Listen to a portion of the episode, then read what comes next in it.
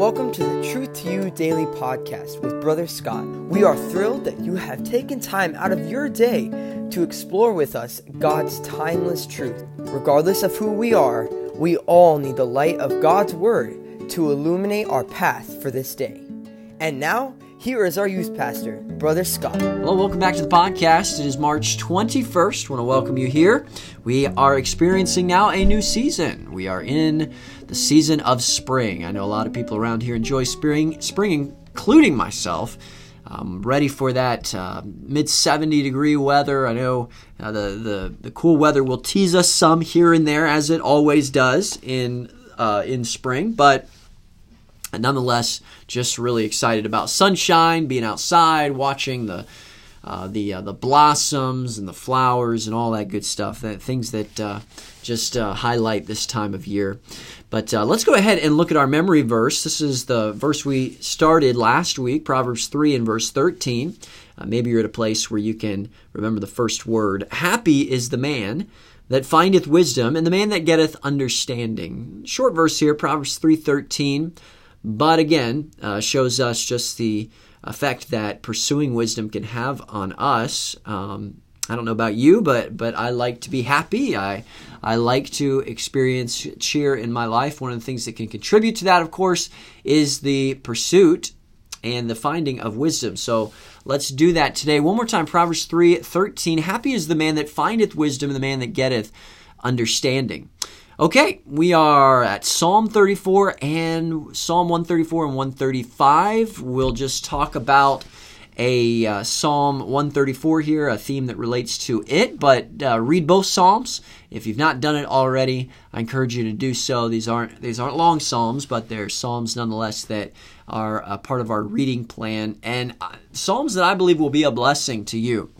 Let me go ahead and give you just part of verse 1. The Bible says, Behold, bless the Lord all ye servants of the Lord.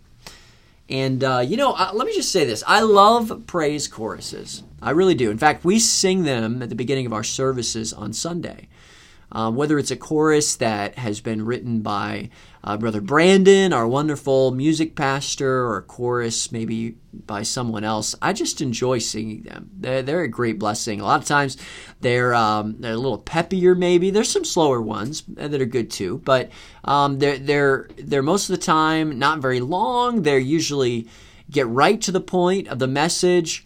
And Psalm 134 is a short praise chorus that perhaps would have been sung um, in in this day and time by God's people. So you have to imagine that back in this day that there were people who had favorite psalms, and, and don't forget this is when we look at the book of Psalms, it is a book of songs.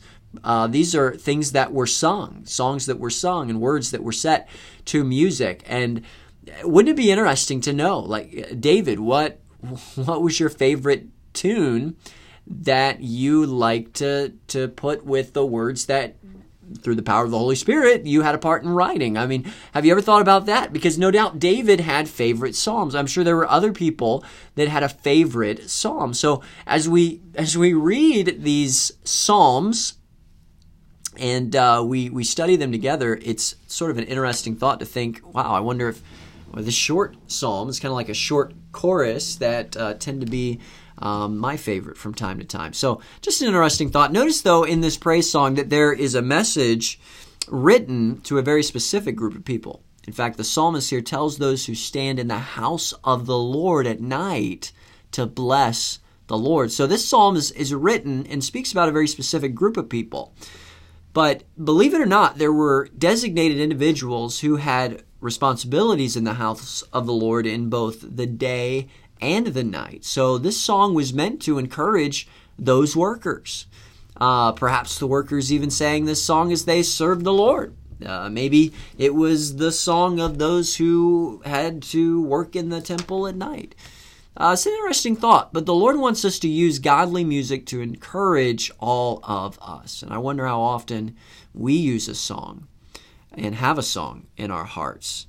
Um, so, singing was a big part of their day singing and praise to the Lord is a big part of our day. If you're a part of Temple Baptist Church, music is a priority. If you're part of Temple Baptist School, for that matter, uh, music is a priority. But not just any music, but good music.